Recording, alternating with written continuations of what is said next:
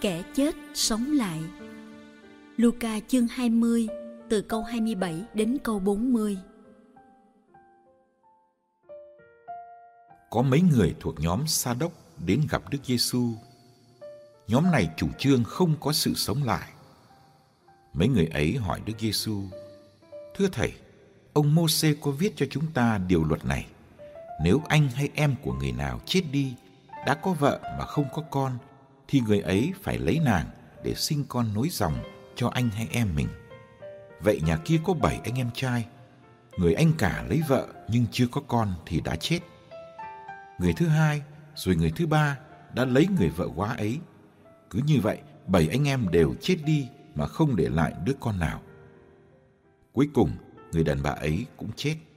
Vậy trong ngày sống lại, người đàn bà ấy sẽ là vợ ai? Vì cả bảy đều đã lấy nàng làm vợ. Đức Giêsu đáp: Con cái đời này cưới vợ lấy chồng, chứ những ai được xét là đáng hưởng phúc đời sau và sống lại từ cõi chết thì không cưới vợ cũng chẳng lấy chồng. Quả thật, họ không thể chết nữa vì được ngang hàng với các thiên thần. Họ là con cái Thiên Chúa vì là con cái sự sống lại. Còn về vấn đề kẻ chết trỗi dậy thì chính ông Môsê cũng đã cho thấy trong đoạn văn nói về bụi gai khi ông gọi Đức Chúa là Thiên Chúa của tổ phụ Abraham, Thiên Chúa của tổ phụ Isaac và Thiên Chúa của tổ phụ Jacob. Mà người không phải là Thiên Chúa của kẻ chết, nhưng là Thiên Chúa của kẻ sống, vì đối với người tất cả đều đang sống. Bấy giờ có mấy người thuộc nhóm kinh sư lên tiếng nói, Thưa Thầy, Thầy nói hay lắm. Thế là họ không dám chất vấn người điều gì nữa.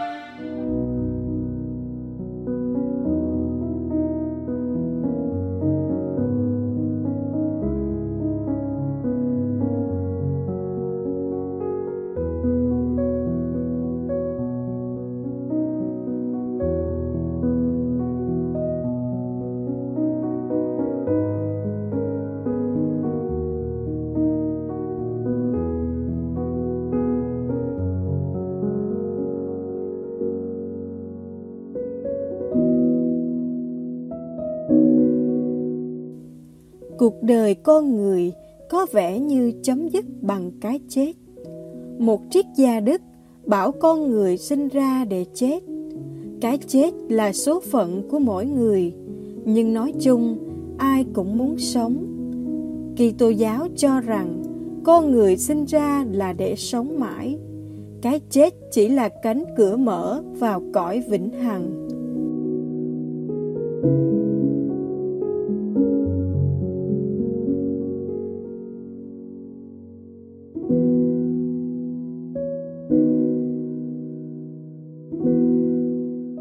Một số tôn giáo tin rằng đời người có nhiều kiếp. Kitô giáo chỉ nhận có một cuộc đời ta đang sống. Chính cuộc đời duy nhất này định đoạt số phận vĩnh cửu của ta. Không có một cơ hội thứ hai để làm lại. Chính vì thế, phải sống hết mình cho đời này để đáng hưởng hạnh phúc đời sau.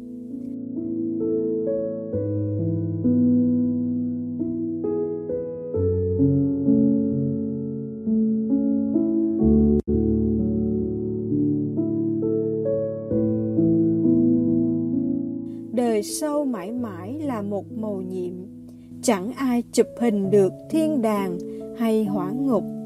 Người đã khuất cũng không trở lại để kể ta nghe.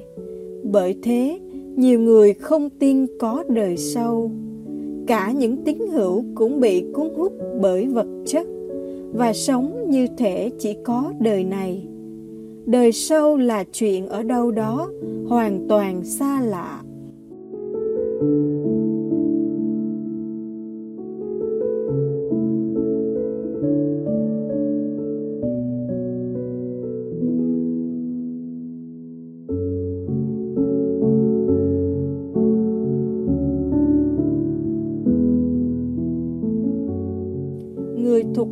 Sa Đốc tin rằng sau cái chết, linh hồn con người vất vưởng như cái bóng nơi âm phủ. Âm phủ là nơi tối tăm, buồn chán, thiếu sự sống. người pha ri siêu lạc quan hơn, cho rằng đời sau là sự kéo dài của đời này. Người ta sống như trước, nhưng tràn trề hạnh phúc.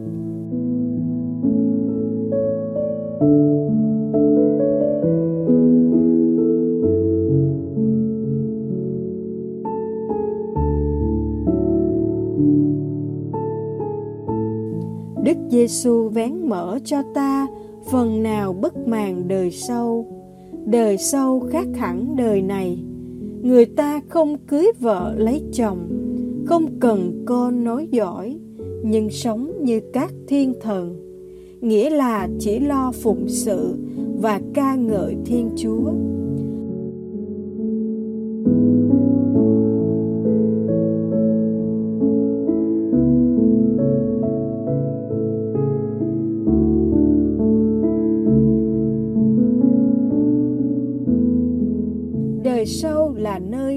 Còn bóng dáng của thần chết.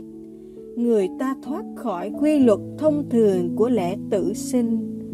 Toàn bộ con người được sống lại, cả hồn lẫn xác. Thân xác tuy đã tan thành cho bụi theo thời gian, nhưng sẽ được biến đổi một cách kỳ diệu để chung hưởng hạnh phúc với linh hồn.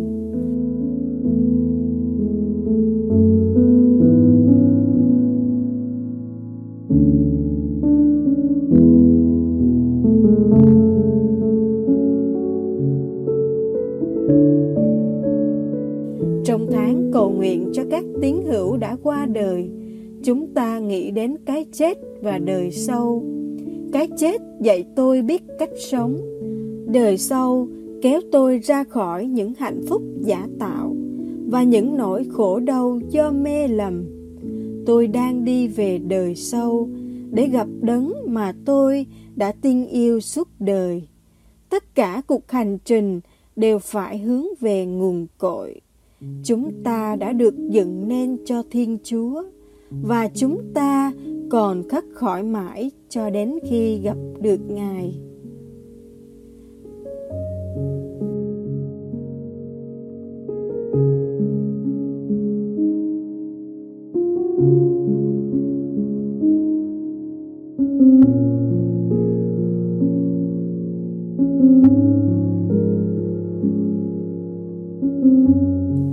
Lạy Chúa Giêsu khi ra thăm nghĩa địa, khi vào viếng phòng hài cốt, con hiểu rằng mình phải có lòng tin lớn lao mới dám nghĩ một ngày nào đó những thân xác hư hại này sẽ sống lại. Con người trở về bụi tro nhưng bụi tro sẽ trở lại làm người vì con người sinh ra là để bất tử như Thiên Chúa.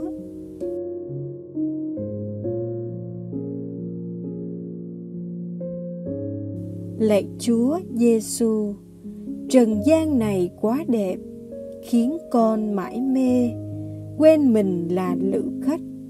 Thiên đàng lại xa xôi, chẳng có chỗ trong con. Con loay hoay vuông vén cho đời sống cá nhân, như thể con sẽ sống mãi trên mặt đất.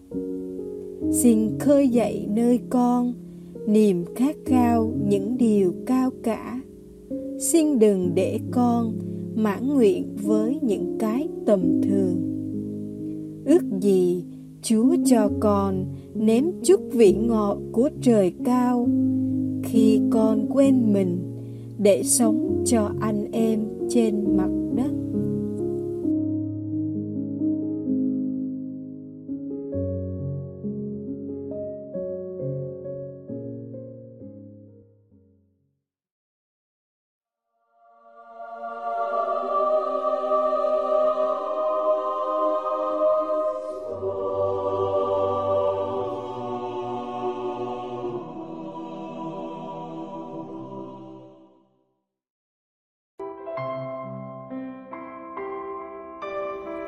Ngày 25 tháng 11, Thánh Catarine ở Alexandria, thế kỷ thứ ba.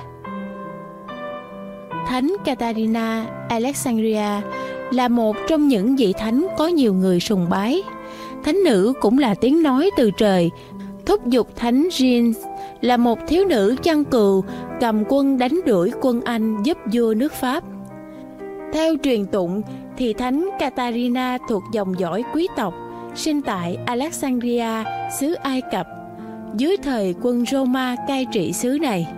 Sau khi học hỏi và nghiên cứu về triết lý, Thánh Catarina đã gia nhập đạo Công giáo vì nhận thấy đây là con đường dẫn đến chân lý. Thánh nữ đã tranh luận với các triết gia thời bấy giờ. Có một số đông nghe lời thuyết phục của bà nên đã trở lại theo công giáo. Thánh nữ cũng cố gắng thuyết phục hoàng đế Maximus, nhưng hoàng đế chỉ say mê sắc đẹp của bà và chỉ muốn cưới bà làm tỳ thiếp. Thánh nữ đã từ chối lời đề nghị của hoàng đế vì bà đã trọn dân mình cho Chúa và chấp nhận tù đầy và hành hạ. Hoàng đế Maximus tức giận bỏ tù bà và trong tù bà đã thuyết phục được hoàng hậu cùng một số quân lính theo đạo. Tức giận đến cực độ, hoàng đế đã ra lệnh giết vợ và một số quân đã theo đạo công giáo.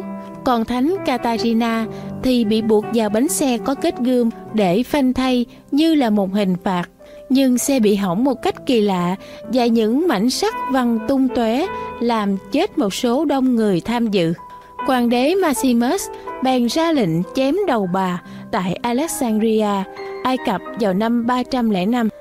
Thánh nữ Katarina qua nhiều thế kỷ được tôn sùng như là bổn mạng của những triết gia và những nhà thuyết giáo. Thánh nữ cũng được tôn sùng như là sự khôn ngoan của các phụ nữ trong công việc đòi hỏi công bình và tự do cho nữ giới.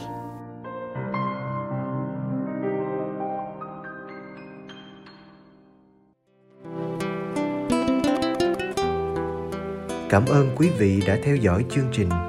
Kính chúc quý vị một ngày mới tràn đầy niềm vui và ân sủng của Chúa và mẹ Maria.